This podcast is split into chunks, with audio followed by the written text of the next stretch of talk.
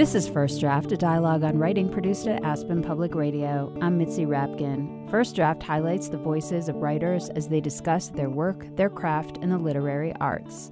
My guest is Cara Robertson, author of The Trial of Lizzie Borden. Robertson holds a PhD in English from Oxford University and a JD from Stanford Law School. She began researching the Lizzie Borden case as a Harvard undergraduate in 1990 and has been interested in the story ever since. The Trial of Lizzie Borden is a meticulously researched book of nonfiction that looks at the life of Lizzie Borden, the family life she shared with her stepmother Abby, father Andrew, and sister Emma in their house in Fall River, Massachusetts in 1892. The narrative goes on to look at the murder, the trial, and the eventual acquittal of Lizzie Borden, who was accused of killing her father and stepmother. We began the interview with Cara Robertson sharing why the Lizzie Borden case has interested her since the 1990s. Well, I've always liked a mystery, uh, and it's uh, a, technically it's an unsolved mystery. Um, certainly, even if it's not a whodunit, uh, depending upon what you think the solution is, uh, it's a why done it and I thought it offered a unique window into the Gilded Age. Um, trials are especially revealing of a society's codes. Each side presents a narrative of events to a jury that's designed to represent the community at large. And in so doing, you know, that reveals what stories uh, that community wants and expects to hear. Uh, and in the case of uh, Lizzie Borden, there was also massive press coverage uh, and the and the presence of journalists and reporters meant that there was an additional layer of uh, commentary about the case, which gives one even more insight. And then, particularly when it's when it's um, what you might call an important public trial, like that of Lizzie Borden, the trials seem to be about something more than the fate of a particular defendant, and uh, that could be very revealing too. So let's talk a little bit about the crime for people who aren't familiar with it. We start in Fall River, Massachusetts in 1892. Lizzie Borden is living with her father, Andrew, her stepmother, Abby, and her sister, Emma. And her and her sister are from a different woman than their stepmother. She died. And so there's always been some rumors and some what seems like reality of, of how they feel towards Abby, which is not just all kindness and love. So, can you talk a little bit about the family and the crime? Uh, as you as you say, on the surface, the uh, family probably didn't look that different than um, others of its type. Uh, Lizzie and Emma's mother, Sarah Borden, uh, had died uh, when the girls were young. Their father had remarried um, a woman named Abby, who had essentially raised Lizzie. Emma was almost 10 years older at the time.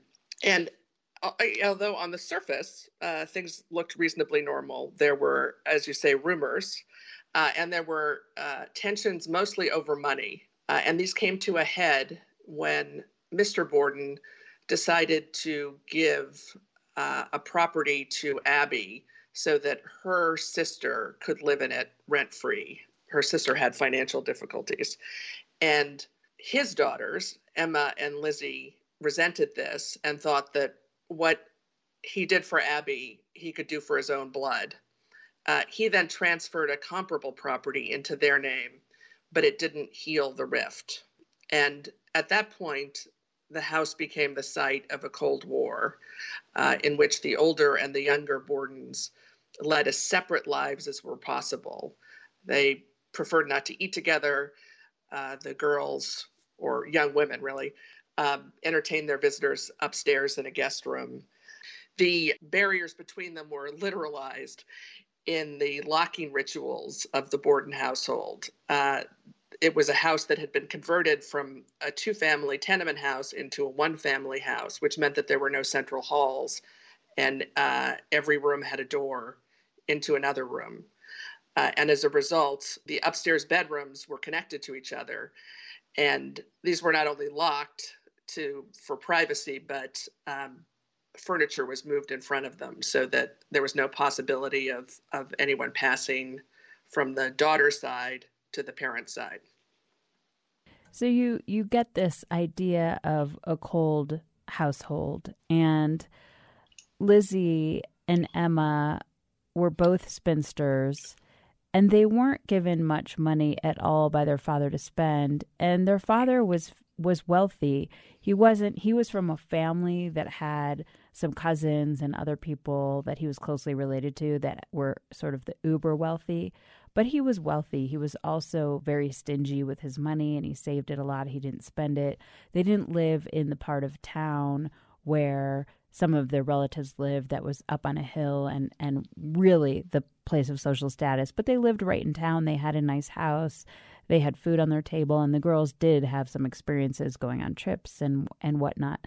But there's a possibility that if if lizzie did kill the parents that there was money and the issues of money involved. Yes the money motive um, is an interesting factor because it complicates the case for the prosecution. You know, it would seem to provide a pretty straightforward motive, not only for the murders, but also for the order in which the murders took place. Mrs. Borden is killed in an upstairs guest room about an hour and a half before her husband. Uh, and that interval of time makes it quite unlikely that an outsider could have gotten in and then hidden to commit both murders while still avoiding the two women who were in the house or known to be in the house at the time Lizzie Borden and the maid Bridget Sullivan. Uh, but a financial motive was seen as male, and the prosecutors just couldn't bring themselves to make that argument explicitly that that really what Lizzie Borden might have wanted was financial independence. At best, they can argue that she was ungrateful and maybe had a taste for luxuries, but that a money motive was a level of cold blooded calculation that just seemed inconsistent with why a woman would commit that kind of crime. And let's talk about that kind of crime. I mean, both parents seemed bludgeoned with a blunt object in their head. Can you describe the scene? Right. The Bordens were found hacked to death in their home. Uh, on an otherwise normal summer morning in Fall River. Uh, it was a horrible crime. Uh, Mr. Borden's head had the appearance of raw meat, according to an early witness. And while it wasn't the 40 whacks or 41 whacks of the rhyme, it was 19 and 10 strokes of a, a hatchet or an axe, probably a hatchet, but some kind of weapon like that. And that alone was enough to catapult the case into front page news uh, because it was such a shocking crime. Yeah, and I think part of it too, and I'd like to talk about the the cultural and social atmosphere of Fall River uh, in 1892, and the fact that she was a woman. You know, at the time, first of all, women couldn't even sit on juries, so she wasn't in a jury of her peers. Secondly, she there were these philosophies about sort of the mind frame of what a criminal might look like and women did not fit in. And if women did fit in they were like monstrous and gruesome. They weren't someone who you know gave to charity or went to community events and that sort of thing. And i'm wondering if you could talk about that the thing about the gilded age that interested you and then some of the specifics about lizzie and the culture surrounding her well, one of the attractions of writing about the Gilded Age, and particularly this this case in the context of the Gilded Age, is it is uh, a lens onto uh, views about women and specifically what they're capable of at a time when women's roles were changing, uh, and uh, this was a point of you know some tension. Uh, and this intersected with ideas about criminality uh, in the same era. By the late 19th century, what you might call earlier ideas of, of criminal criminals who are just ordinary people gave way to the notion that criminals were born, not made. Um, and then it was possible uh, as a result to discern a criminal type based on physical characteristics.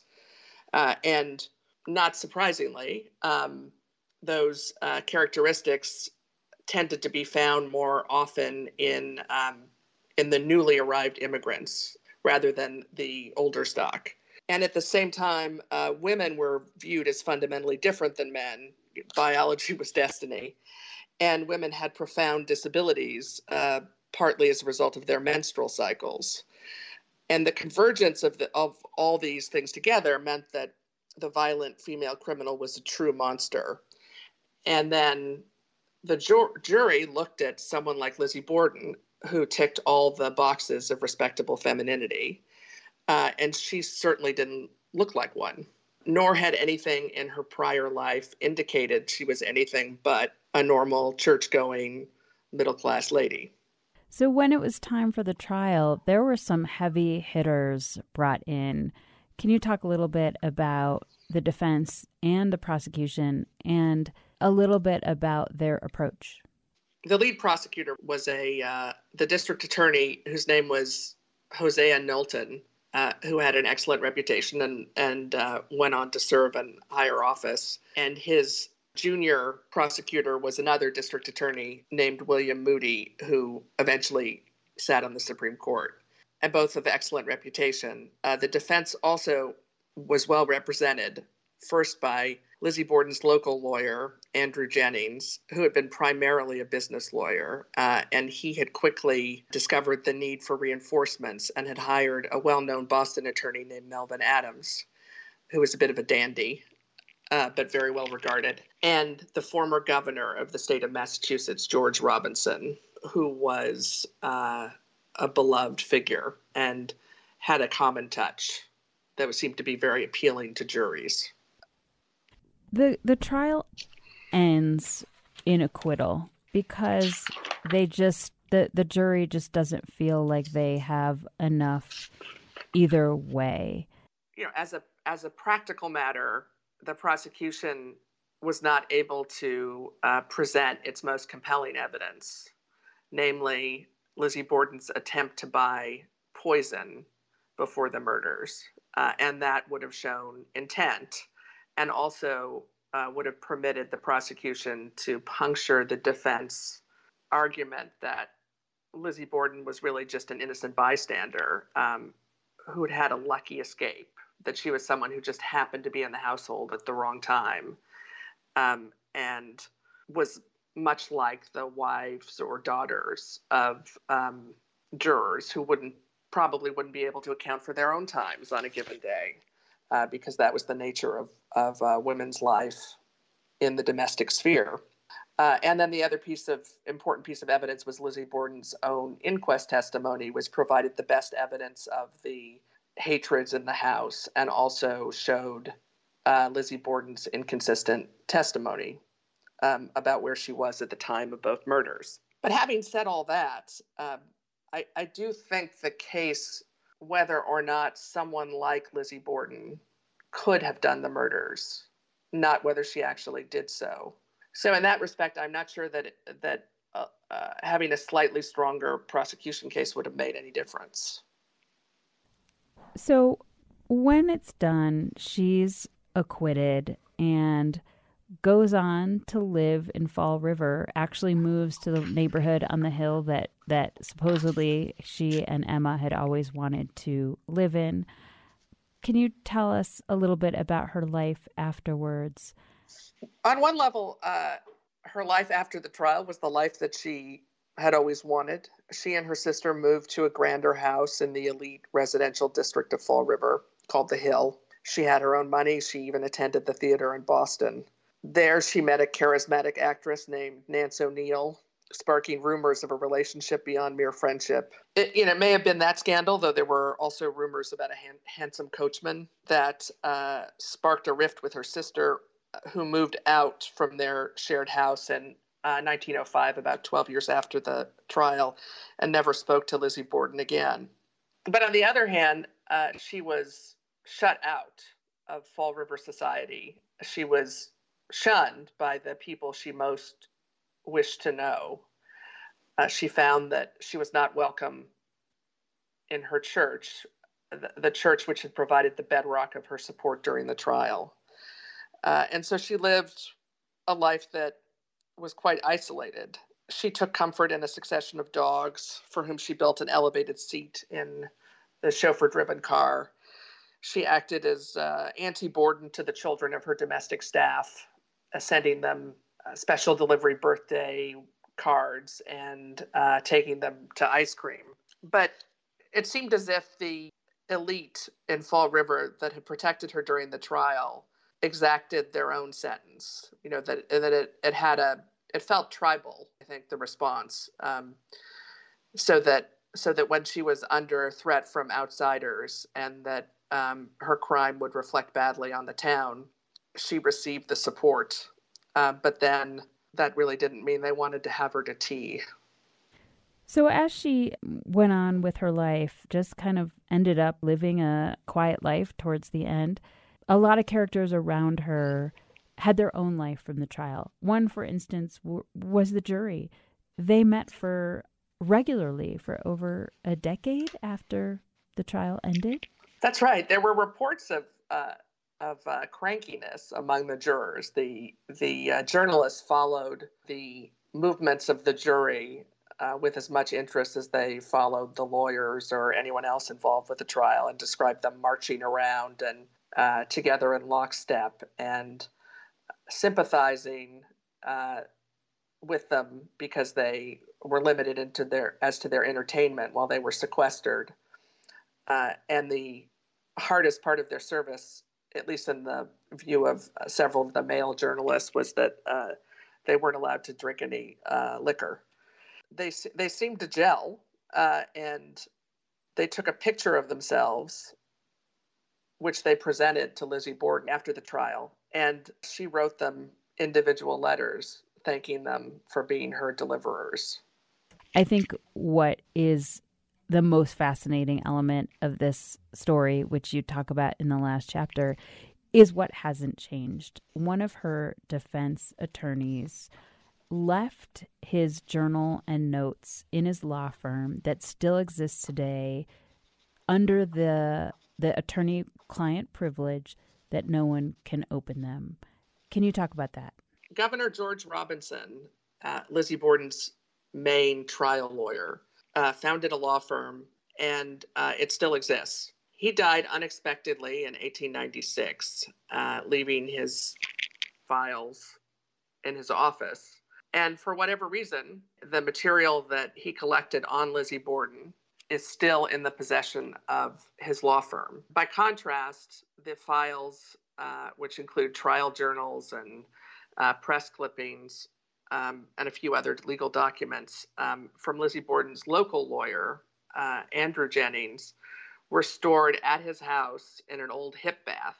And at some point, the family, his descendants, just donated it to the Historical Society. So the law firm founded by George Robinson has taken the position, uh, which they say was dictated by the Massachusetts Bar of Board Overseers, that not only may they not disclose the actual contents of the, the Borden files, but they uh, may not even describe what is in them. And so they sit at the law firm, uh, preserved because the law firm acknowledges their of historic value. Yet at the same time, they they can imagine no circumstance that would permit them to disclose them. Yeah, I mean, it just pre- presents. I mean, it's not a conundrum because the law is the law, but I think for for people, you know, who want to go into a more emotional or even common sense, is like, well, you can open these, and it's not going to hurt anybody who's alive today. Get let us into the mystery. You know, this is something the Lizzie Borden case has has spurned, you know, poetry and films and documentaries and your book and all kinds of art that has sprung from the fascination of this case. And because she was acquitted, it's hard not to wonder what is in there. Right. It leaves us with it leaves us with a black box. While I imagine what is in there is comparable to the contents of the hip bath that was the unlikely repository of the other defense lawyers' files. We just don't know. Uh, and it is a tantalizing possibility that uh, there would be some information in there that would shed light on the case. But if you if you open it, you're you're opening up what attorney client privileges mean and what a, a, a will might mean.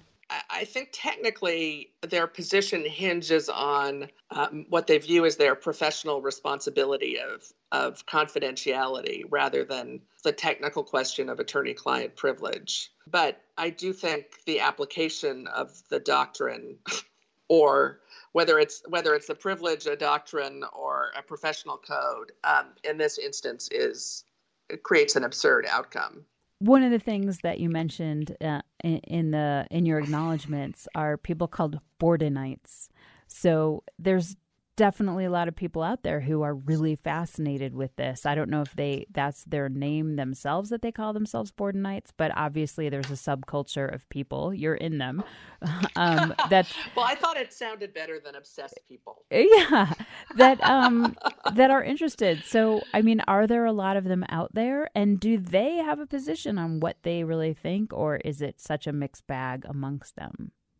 Yeah, there there is a significant group of people who who um, seem drawn to the case. Um, most are obsessed with uh, solving it, you know, and some believe that they have solved it. So they know the details of the what you might call the locked door mystery part of the Borden case, backwards and forwards. So who was in what point, where, and uh, at what point in Andrew Borden's walk from the center of town did he arrive at X place? Um, and there's something, you know, there's something about the Borden case, and this happened even at the time of the trial that that turned everyone into a kind of amateur detective, so that there are people who go to the house, which is now operated as a B&B, and much like the people at the time, you know, will fall in the upstairs room and see if it can be heard downstairs. Um, or look to see if at a certain point on the stairs they can see under the guest bed uh, which is where the body of Mrs. Borden lay as Lizzie Borden was descending um, from the stairs that morning in August, on August 4th.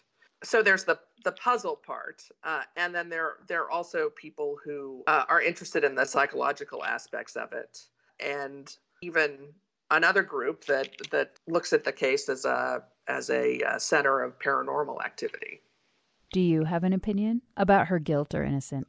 I thought it was important um, in writing the book to to leave that question open, uh, to let the facts speak for themselves as much as possible, and to lay it out as carefully as possible. I found that uh, in reading other secondary sources that you know tended to be solution books, you know, inevitably when you're writing one and you have an outcome in mind, uh, the presentation has to be a little bit skewed because you emphasize certain evidence, certain pieces of evidence, and you downplay others. And there's something I think quite dissatisfying about that. Ultimately, I find myself, you know, in the same position of the journalist at the trial who said it's hard to imagine that she could have done it, you know, within that amount of time and cleaned herself up, etc. Um, but it's also seems impossible that anyone else could have done it. Can you read a passage from an author that speaks to or influenced you as a writer? Yes. Um, this is the beginning of a short story called On Being Told That Her Second Husband Has Taken His First Lover by Tess Slesinger. It's from 1935. Well, you think in a sprightly voice, this is no surprise, at least essentially. So it's nice, my dear, that you are always so clever and sad, my dear, that you always need to be. Time was when a thing like this was a shock that fell heavily in the pit of your stomach and gave you indigestion all at once. But you can only feel a, a thing like this in its entirety the first time. After that, it's a weaker repetition. Nowadays, you go around automatically expecting the worst all the time, so that you can only be pleasantly surprised by the exceptions. Pretty nice to be so clever, Cornelia, my gal, pretty sad too. Now, when the message is shot out to you, you've got a nice little lined glove like a catcher's mitt for it to fall into, more or less painlessly, more or less soundlessly. Oh, sure, the details, falling like pepper into a fresh wound, sting a bit. And of course, the confirmation, the dead certain confirmation of what you were clever enough to know and clever enough to keep away from knowing does wrap you round in a sort of straitjacket for a minute, but no nausea comes. Why did you choose this? Uh, I remember reading it for the first time uh, when I was a teenager, and uh, probably before I really understood what was going on in the story. Uh, and you know, as a bookish girl, uh, I was drawn to 19th uh, century classics, and I still am. Um, so uh, I found the opening of this short story just arresting the way in which the narrator grabs the reader and the idea that the narrator and the protagonist were the same person, and also that the narrator could be so bitter. Uh, she seemed much more like a, a modern person than the novels I had been reading. Can you read a passage you wrote? Maybe it was tricky or hard or changed a lot from the first draft. This is a paragraph from the chapter that's on uh, the closing arguments at the trial. And uh, the prosecutor, Hosea Knowlton, has just explained that the motive for the murders was uh, enmity towards uh, Mrs. Borden. Knowlton's diction reduced Abby to the status of servant in her own household. Whether or not that was strictly accurate, it was metaphorically apt, capturing the consistent treatment of her death as the lesser tragedy. According to the prosecution's theory, Abby was the intended murder victim. Yet nearly a month elapsed before her murder was added to the charges against Lizzie Borden. Abby herself remains a cipher. She might as well be a domestic ghost, materializing only as the unwitting precipitant of the Borden slow burning conflagration Yet at times she looms much larger, cast as the stepmother of fairy tales, the usurper who comes between father and daughter, who siphons off the family wealth to her own impecunious line, and whose physical size instantiates her greed. As for clues to her actual personality, according to Bridget Sullivan, Abby was always very kind and good to her. Mrs. Miller, Dr. Bowen's mother in law, who also lived across the street from the Bordens, said that she had lost in Mrs. Borden the best and most intimate neighbor she had ever met. And before the property dispute, Lizzie said that she would ask her stepmother to intervene with her father on the rare occasions he denied her something she really wanted. Though that perceived influence was recast as betrayal, Abby's single monetary demand on the Borden fisc was for the benefit of her half sister and her own stepmother, not for herself. Tell me why you chose that. Uh, I chose that passage because Abby is the character in the story that seems the most elusive. She's the unloved stepmother, uh, and she's treated as a caricature um, in most accounts of the case, insofar as she rises uh, to the level of any interest at, at all and while not that much is known about her before the murders, you know, I do discuss her when when I talk about the family at the beginning. But I found that in laying out the story, you know, it, uh, laying out the trial as it unfolded, that I was recapitulating the problem. That I was that uh, I was also creating an absence, uh, and I wanted to find a way to remedy that to, to remind the reader that there was this real person named Abby Borden who was murdered. Where do you write? Uh, I write in my study at home. What do you do or where do you go to get away from writing?